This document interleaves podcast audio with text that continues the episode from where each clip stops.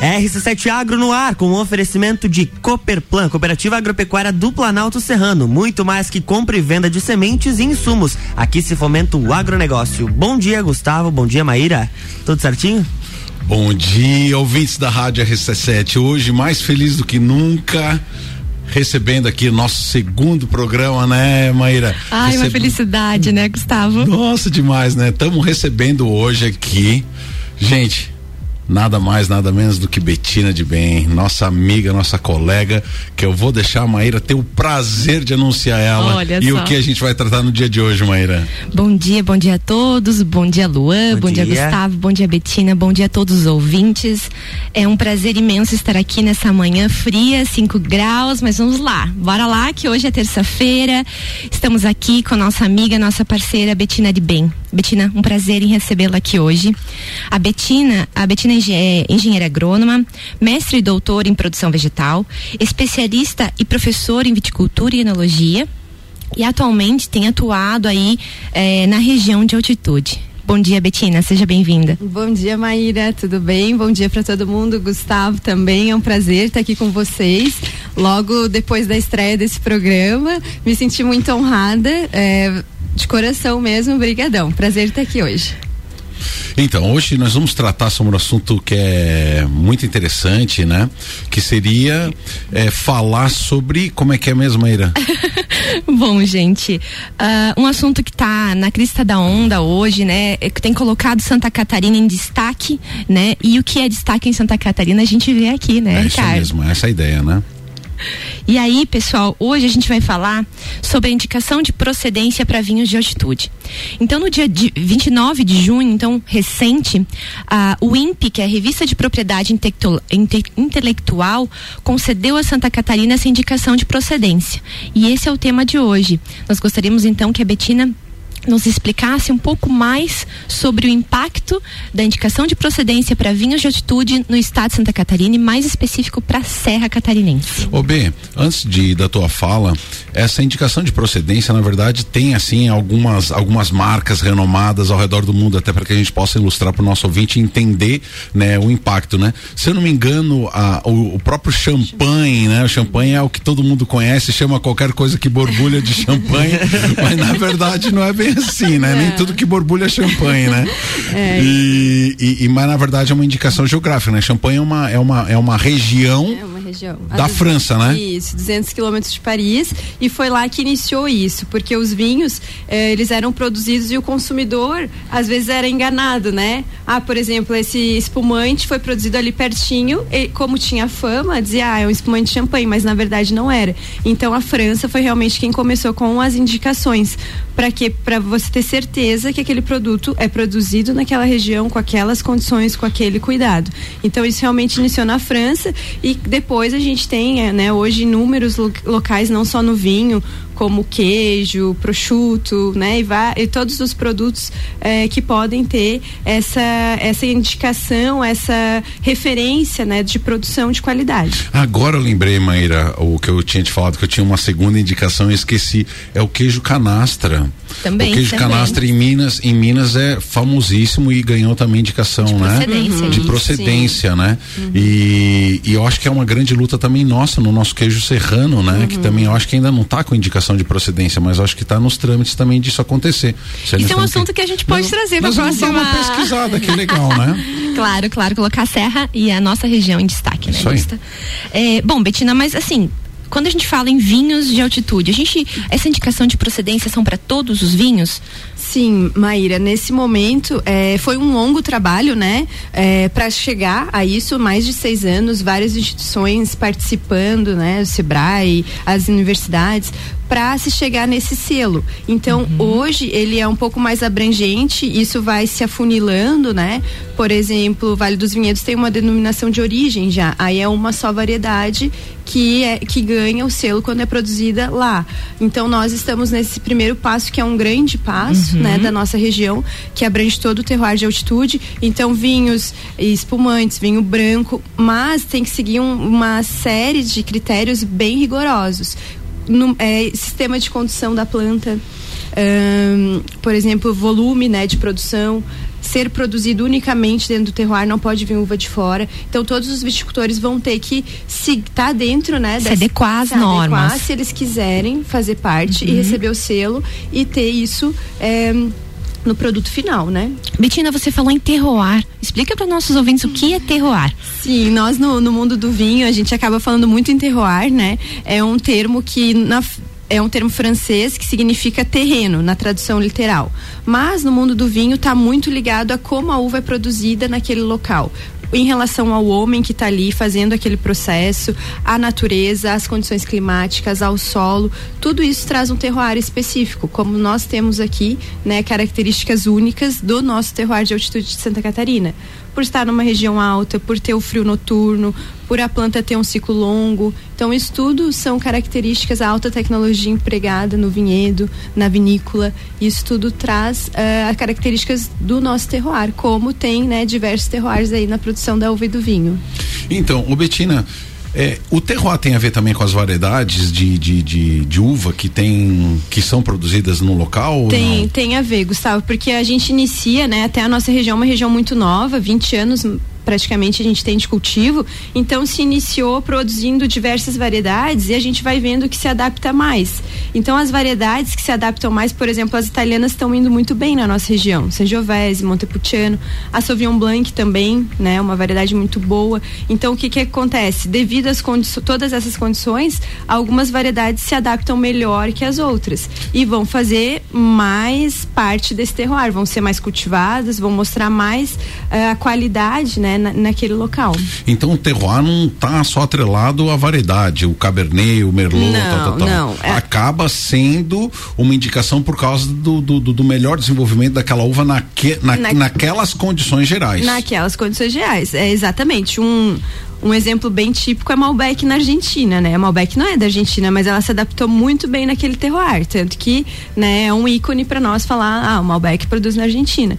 Então é uma variedade daquele terroir, mas porque ela se adaptou bem ao solo, ao clima, né? Então não é só a variedade, tem vários fatores que, que interferem. Então acha que os produtores acabam, digamos assim, uma vez que você tem é, a uva Malbec, por exemplo, se desenvolvendo tão bem na Argentina, as pessoas tentam não ir para o Malbec uma vez vez que lá já tem uma indicação de, de, de qualidade daquela uva específica e acaba experimentando outras coisas para ter um, um, uma outra variedade. Um, um, outro, digamos, uma outra chamada. Eu até acho que hoje não é tanto assim, a gente tem esses ícones, mas, por exemplo, Cabernet Sauvignon argentino é excelente. Então, é muito difícil você se restringir a uma variedade. A Malbec, aqui na nossa região, produz grandes vinhos completamente distintos do argentino, né? Ele é de uma região fria, então ele é mais seco, não é tão encorpado, não é tão enjoativo. Então, assim, o terroir modifica muito a variedade. Então, tu produzindo uma mesma variedade em outra região, ela vai se expressar diferente. Então, tu já vai ter esse diferencial, sabe? Então, não impede de tu produzir um excelente Malbec aqui na região de altitude. Tu tá dizendo que tem Malbec então aqui também? Tem, tem Olha muito só, Malbec. Eu não sabia. Eu também não sabia. e bons, volta tem que provar, vou trazer para vocês. Ah, a gente agradece. Ô, B, então vamos só segurar essa, né, nesse primeiro bloco, essa questão do, do, do Malbec, tá? É, quem, por exemplo, em São Joaquim estão produzindo Malbec, por exemplo? Em São Joaquim, é, diversos fotos, alguns em corte, né? Uhum. A Teira tem um Malbec excelente, que é um corte. Diversas vinícolas, poderia estar aqui a própria Quinta da Neve, sempre produziu Malbec, testou.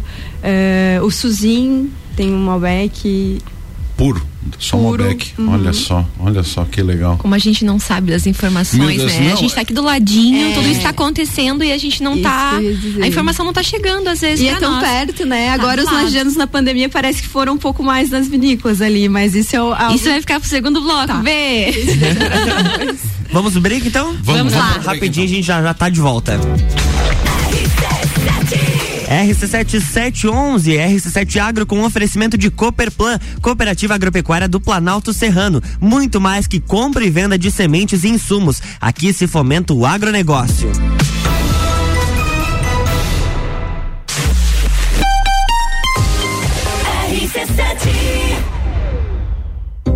O setor agropecuário da Serra Catarinense encontra na Cooperplan o seu parceiro de negócio. A Cooperativa Agropecuária do Planalto Serrano é muito mais que apenas a compra e venda de sementes e insumos. Aqui se fomenta o agronegócio. A cooperativa está aqui sempre com você, fortalecendo a empresa e o associado. É a nossa tradição, uma parceria de vida, pois temos raízes na mesma terra. Conheça melhor a Cooperplan 3226-0515, na área industrial de Lages. RC7712, RC7 Agro com oferecimento de Cooperplan, Cooperativa Agropecuária do Planalto Serrano. Muito mais que compra e venda de sementes e insumos. Aqui se fomenta o agronegócio.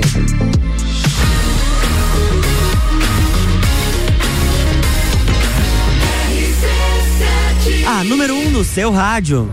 Jornal da Manhã.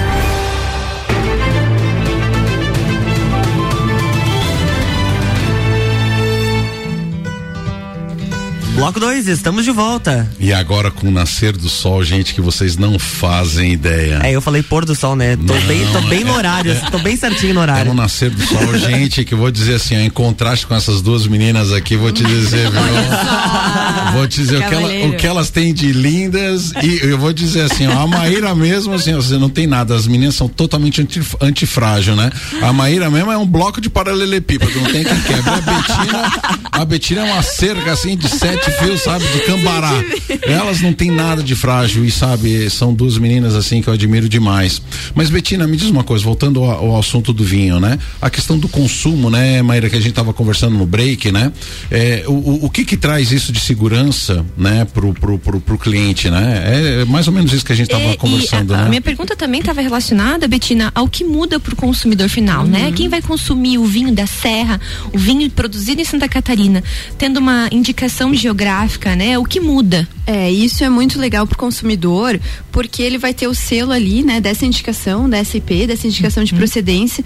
Então, se ele pegar o vinho no mercado e encontrar isso, ele sabe que aquele produtor seguiu toda essa normativa, que é bem rigorosa, e que a uva foi produzida ali nessas condições e que o vinho vai ter aquela qualidade. Então, para o produtor acaba sendo também é, várias normas, várias coisas que ele tem que fazer na uhum, prática, no uhum. vinhedo, na elaboração. No manejo da, manejo da planta. Desde o manejo da planta, né, que é uhum. super importante, até o processo elaborativo.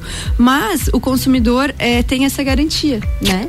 E Betina, é, existe um, como se fosse uma certificadora, um órgão que está fiscalizando o produtor em todas essas etapas e funciona mais ou menos dessa forma? Com certeza. A própria associação, né, Vinhos de Altitude, ela se autoavalia e tem órgãos externos que ajudaram, auxiliaram em todo esse processo que realmente eu não acompanhei, é, acompanhei algumas reuniões, né, ainda uhum. quando estava no doutorado, professor Aparecido, mas uh, é muita coisa, assim, é, é bem burocrático. Então, é, todos esses órgãos, as universidades continuam né, servindo como fiscalização e os próprios produtores. Claro, se eu sou produtora e tem, eu sei que tem um produtor que não está seguindo, eh, nós mesmos nós mesmos vamos nos avaliar para a gente ter sempre esse padrão, né? Entendi, era isso que eu ia perguntar, quem controla, né? Uhum. Porque aqui no Brasil a gente vê exatamente isso, né? A gente tem as leis, mas não tem quem fiscalize, né, uhum. cara? Então, é, é. exatamente, agora quando existe essa, essa observação, todos controlam todos, todos né? Uhum. Não querem deixar com que essa marca, com que esse título se perca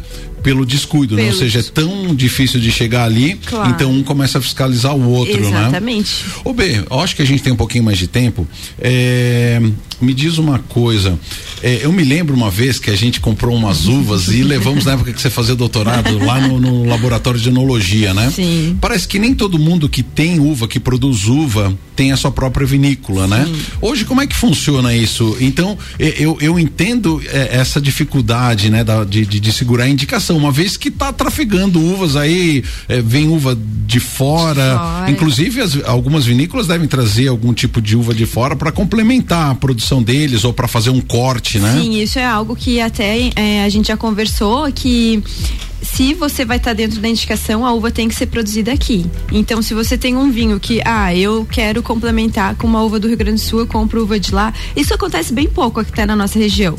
É, outras regiões compram bem mais uva de fora. O nosso, a nossa região, ela já é, né, vinhedos pequenos, propriedades pequenas, é, aquele estilo de vinícola boutique, né, que o produtor é, quer produzir ali e fazer todo o seu vinho com a qualidade ali.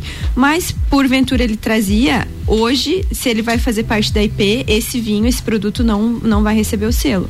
Porque é exclusivamente é, de dentro né, dessa região. Uh, mas isso que tu comentou que, que a gente faz, alguns produtores realmente não vinificam toda a sua uva e acabam vendendo. E hoje muitas pessoas querem fazer vinho artesanal ou sabem da qualidade da nossa uva aqui, querem comprar nossa uva para vinificar em outros locais. Então alguns alguns produtores só é, ou não comercializam uma parte, né, do excedente da sua produção e é um mercado bem legal também, dá um retorno interessante para o produtor que ainda não tem a vinícola, que ainda não, tem, tem toda a estrutura de vinificação. Ô B, tu que está nas duas pontas, tu que está nas duas pontas, a gente sabe que tu tem produção de, de, de, de, algumas uvas dentro da tua própria propriedade, né? Sim. E hoje também você trabalha numa outra eh, empresa que, que tem produção também e que faz a, o seu processo de, de, de produzir seu próprio vinho, né? Sim. Por exemplo, a tua uva, tá? No teu caso específico, o que que tu produzes e, e o que que tu faz com essa uva?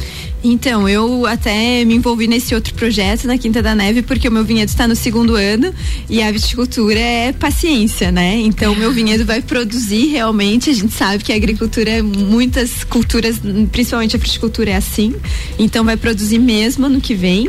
Eu plantei Sauvignon Blanc, plantei Cabernet Franc, Sangiovese, Montepulciano e algumas que foi do meu doutorado, que são as variedades Piuí. Olha só, que legal. Tu que conseguiu implantar na, na, na propriedade. Implantar em forma um pouco experimental uhum. ainda, né? Mas eu acredito muito nessas variedades. A Maia acompanhou, que legal, me ajudou muito legal. também nessa época. Não, o trabalho, o trabalho da Betina, doutorado, foi incrível, inédito. É, eu lembro que a gente recebeu alguns e-mails até nas revistas. Foram artigos que foram assim, tiveram alto impacto na, na comunidade científica. Uhum. Então, é, o trabalho dela foi um trabalho inédito com avaliação dessas cultivares cultivares, né? Essas cultivares. Que legal, que, que legal. Diferentes ainda, o mundo está plantando porque elas usam menos defensivos, elas são resistentes mais às resistentes. doenças, mais resistentes. Então, o que você está me dizendo é que você já estava em vistas, de repente, da produção do vinho é orgânico, é isso? isso? Mais ou menos isso, Mais Betina? ou menos isso. O orgânico, orgânico, é ao pé da letra, é. né, Gustavo? Tu sabe bem também, é complicado, ainda mais essas variedades viníferas, elas são muito sensíveis, uhum. mas a gente pode fazer uma série de trabalhos no campo para reduzir 50%, 60% de aplicação, fazer um manejo bem sustentável, né? Então, nesse primeiro momento é isso que eu imagino, reduzir, ter uma, uma propriedade sustentável, visando o ambiente, com interação de animais. Então, é, é, esse vai ser com certeza o meu que foco. legal. O ouvinte não tem muita ideia, né? Mas é, por incrível que pareça, a uva e a roseira tem são da mesma família? Como é que é? É, é espécie? Foi é, uma família, né? Na, ver, na verdade, a, a, o pessoal sempre pergunta por que, que tem roseira plantada nos vinhedos, sim, né? Sim, todo sim. mundo quer é pergunta. Eu acho que na verdade todo mundo acha que é para deixar bonito, né? É deixar Não bonito, tem uma é função. Algumas pessoas em alguns cursos até me diziam, ah, porque a, a rosa dá o aroma no vinho, dá o aroma. então as pessoas pensam, mas é porque a rosa ela apresenta o oídio, né? Que é uma sim, doença importante antes. Então ela é uma planta indicadora ela é, é mais susceptível a uma determinada doença Isso. do que o próprio do que, do que o próprio vinhedo. Então, o, o, a roseira está geralmente plantada na ponta, no, no início da, da, da, das linhas, né? Uhum. E a hora que, que, que, a rosa fica contaminada, então é indicação para fazer a pulverização. Né? Exatamente. Mas elas não são da mesma família, não, né, não Ben? Não é, são. é só questão de, de sensibilidade, sensibilidade àquela doença, elas né? são de famílias diferentes. Ah, isso aí. Na verdade, vai contribuir para o manejo, né? Vai Gustavo, contribuir pensando pro manejo, né? aí na... É, e legal também que a Betina falou dessas cultivares, né, que ela está implantando e, e é, provavelmente não, não existam assim outras áreas contendo essas ainda não, mas está muito no começo, então existem só as áreas experimentais, mas uhum. elas já estão liberadas para o cultivo ah, e é algo que, que, eu que eu pretendo ampliar mesmo. Tá. E, e também pensando, né, Betina, na questão de qualidade do ambiente, né? Pensando se elas são mais resistentes a doenças, pensando também na redução de, aplica de aplicação de defensivos, né? Exatamente. né? Esse é o foco. Esse é o foco, muito bem. B, mas voltando à questão da indicação, é, eu me pergunto muito, né? E qual é o impacto dessa indicação para a Serra no sentido do enoturismo, né? Uhum. A gente sabe que essa indicação trouxe, ganhou impacto aí na, na, mídia, né? Como um todo, não só a nível de Santa Catarina, mas a nível de Brasil.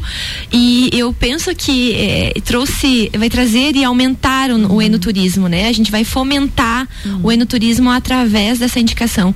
É, como que você tem observado essa evolução? E, e é pouco tempo ainda, né? São apenas uhum. dois meses, mas já dá para observar uma maior movimento em função desse destaque? Sim, Mai. Eu acho que são vários fatores que vieram contribuir, mas a IP com certeza fez se voltar os olhos e realmente consolidar a nossa região. É uma região muito nova na produção do vinho mas ela já vem tendo essa, essa, esse destaque, né, desde o início, porque a gente conseguiu um salto muito rápido, foi tudo muito rápido, né? Uh, conseguimos mostrar qualidade, graças à tecnologia, a esses empresários que vieram de fora e investiram pesado em tecnologia, em querer produzir o melhor vinho ali. Uhum. Então, com essa IP, é, se consolida mais ainda, né? Esses produtores, essa região, esse terroir.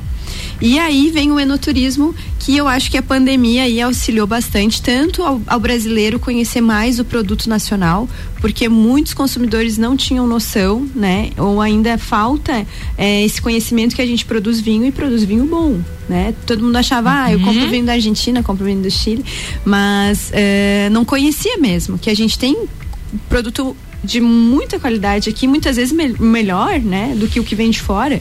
Então acho que a pandemia isso já tem estudos que mostram que o brasileiro aumentou muito o consumo de vinho e nós especificamente aqui começou esse turismo mais local. Então a serra ela tá em alta, né? Graças a Deus, acho que era o momento de a gente ter também esse essa sempre foi muito litoral o nosso estado, né? E agora as pessoas querem vir para cá, querem vir para serra, querem descansar, sair um pouco da loucura, ficar em contato com a natureza e o vinho né, o enoturismo agrega totalmente a isso. Então a gente vê as vinícolas, antes era mais final de semana, agora, né, a gente está sempre por lá.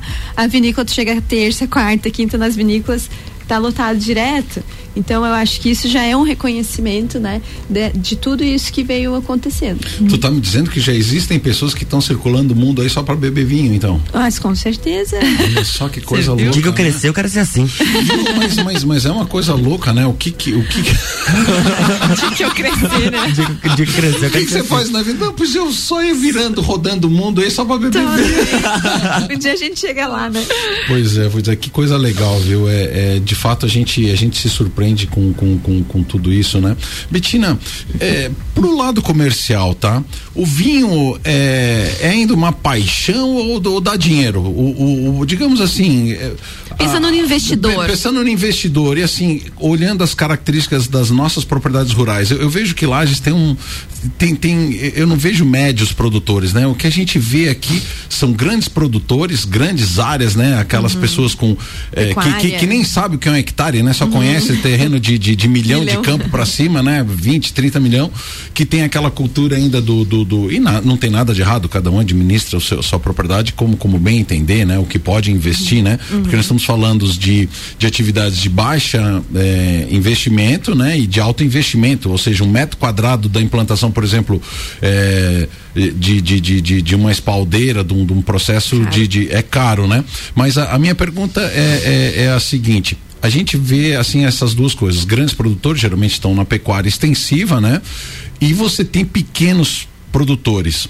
É, a produção de uva, ela está indicada para que tipo de propriedade? Então, Gustavo, eu sempre até avaliei da seguinte forma, até passava muito isso em aula. O início foi grandes empresários que investiram pesado, né? Fizeram como a Vila Francione, vinícolas que muito grandes. Então, isso foram grandes investimentos que não se visava o lucro, né? Era um sonho, uma paixão.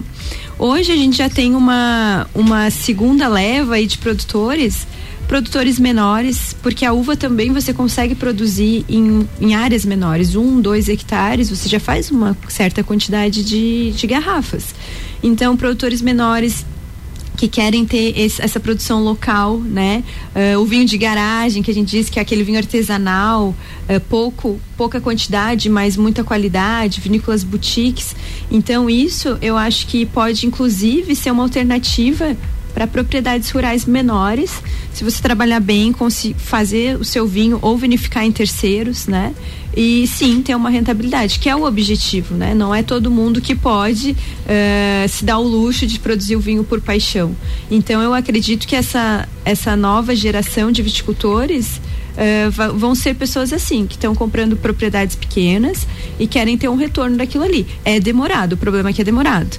Três, quatro anos para o vinhedo produzir, um vinho tinto tu vai deixar três, quatro anos envelhecendo. Então, uma atividade que tu vai ter oito anos para ter o retorno é algo Uh, demorado. Mas você pode produzir vinhos brancos que o retorno é mais rápido, né? Tem alternativas aí e eu acredito muito que isso deve, inclusive, se tornar rentável, né? Para ser uma atividade rural mesmo que auxilie os produtores aí. Nossa, pensando em oito anos aí para retorno de investimento ou iniciar, né? São oito anos investindo pesado, pesado, pesado não né? Não é fácil, não é? é e B, normalmente é, você falou que às vezes eles fazem essa opção de, enquanto demora um pouco mais o tinto para ser elaborado, trabalha com uma área também de, de uvas brancas para fazer o vinho branco. Isso, e é, há sempre essa, essa sempre. É. escala para a gente ir pensando em retorno de investimento? Isso, eu, por exemplo, né, na minha pequena propriedade, eu penso isso, eu vou plantar Sauvignon Blanc, que é super uhum. boa, mas uh, o ano que vem, por exemplo, no terceiro ano, eu já vou conseguir produzir um pouco de vinho. Então isso é interessante, é um vinho que deve ser consumido jovem, é um vinho uhum. fresco, um vinho novo, rosé também. Então é, é muito interessante o produtor ter diversos produtos e ir trabalhando para conseguir, né, já tendo. Não, e tem, e tem muito assunto sobre isso também, né, Nossa, né, Se a gente tem. falar assim, ó, eu acredito no, no, no, no, consorciar atividades agrícolas. Eu acho que numa pequena propriedade você pode ter diferentes fontes de renda. Uhum. Por exemplo, nada te impede, e, e eu, eu, inclusive, inclusive fiz isso na minha propriedade. Claro que eu tenho lá meia dúzia de pé de uva, mas embaixo você pode ter ovinos. ovinos. Você pode ter ovinos, você vai, uhum. entende? Não atrapalha, muito pelo contrário, vai te ajudar a baixar a grama, tal, tal, tal. Então você pode ter uma atividade de, de, de, de renda já. Agora, isso é muito legal, né? Você poder. Ah, bem, é assim, é ele pode vir, né, de fato, o, o, pequeno produtor que fazer uva, ele consegue, tu acha, vender essa uva com uma certa facilidade? Consegue. Olha, os casos que eu acompanhei, até às vezes a gente acaba intermediando, né? Porque o pessoal pede, ah, eu quero uva. Sempre tem pessoas é, de fora querendo comprar uva aqui. Isso é bem interessante também, você ser, no início, talvez, né? Vender um pouco da tua produção. Betina, olha só, é tão gostoso essa conversa, né? Somos obrigados a reconhecer que o Ricardo tem razão tem, quando viu? diz que é pouco tempo, né? Não, passa muito rápido. Eu falei pra ti que era sentar a hora que a gente fica à vontade aqui na cadeira. Olha, Acaba o tempo. Acaba o tempo. É. Betina, é tu tá convocada para vir de novo conversar com a gente. Com o maior prazer. Eu acho que, que né, vamos esperar um feedback aí dos ouvintes, o que que eles gostariam de saber mais sobre sobre uva. Eu, eu, eu por exemplo, gostaria de saber a história da, do cultivo de uvas na nossa região. Quem começou, quem foram as pessoas, pioneiros. Que, os pioneiros, quem ah, foram as segundas pessoas, né? É saber como como que foi essa essa esse essa início. distribuição, esse crescimento, né? Se começou onde, até onde já chegou, uhum, né? Uhum. Até onde que vai a abrangência dessa certificação também, né? Uhum. É, ah, enfim. Então, Betina, eu quero deixar aqui a palavra aberta para ti, né? Uhum. Para que você possa fazer suas considerações finais e dizer que foi um prazerzão te receber aqui, viu? Nossa, eu agradeço de coração, muito bom, né? Uma conversa muito boa, falar de vinhos que eu adoro e com dois grandes amigos de verdade. E aqui nesse no, nessa rádio que eu nunca tinha vindo, não conhecia, então é um, um prazer mesmo. É, adorei. Sempre que precisarem, né, quiserem falar sobre esse assunto, eu tô aberta e só me chamar, eu venho e vão lá também, né? Vão lá tomar um pouco de Vamos, isso a gente vai combinar, né, Gustavo? Claro. a gente te leva junto. Opa, combinado combinado, então. Luan, vamos também. Isso é, Pode deixar. Isso é uma coisa que eu vou dizer que vinho nunca me fez mal. Não faz mal pra ninguém, faz bem, né? Ah, é contribuir pra saúde ainda, né? Pra Podemos falar sobre isso. Sobre isso também, um outro assunto. Vinho e saúde. Então Obrigadão, tá. de coração. Vamos lá, vou agradecer, né? Agradecer ao meu companheiro de bancada. Vamos lá, nosso primeiro dia oficial, né, Gustavo? Ao Luan por, pelo, pelo auxílio aqui, né, no, no, dia de hoje. E agradecer a Betina, uma super parceira, uma amiga. E dizer que foi um prazer receber aqui você hoje, né? Uh, não, nós não tivemos dúvida, né, Gustavo, quanto ao nosso programa de estreia. O tema seria conversar com a Betina, ah, né? O tema legal. seria vinhos e ter uma conversa com a Betina. E a gente cravou isso de, de início. Então dizer que é um grande prazer e nosso programa está aberto para você quando você quiser vir também. Obrigadão, vontade. Obrigadão, tá? Adorei. Grande abraço então a todos. Fiquem então agora com a, a programação da RC7. Aí tem Débora Bombilho chegando daqui a pouquinho aí depois do break. E na próxima semana, segunda e terça, tem mais RC7 Agro no oferecimento de Cooperplan, Cooperativa Agropecuária do Planalto Serrano. Muito mais que compra e venda de sementes e insumos. Aqui se fomenta o agronegócio.